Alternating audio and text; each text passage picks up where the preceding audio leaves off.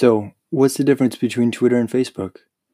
Twitter is basically centered around a real time conversation, while Facebook is more of an ongoing conversation that people get to eventually. Twitter is less about social friendships. People make connections on Facebook with friends, family members, and other people that they care to keep in touch with.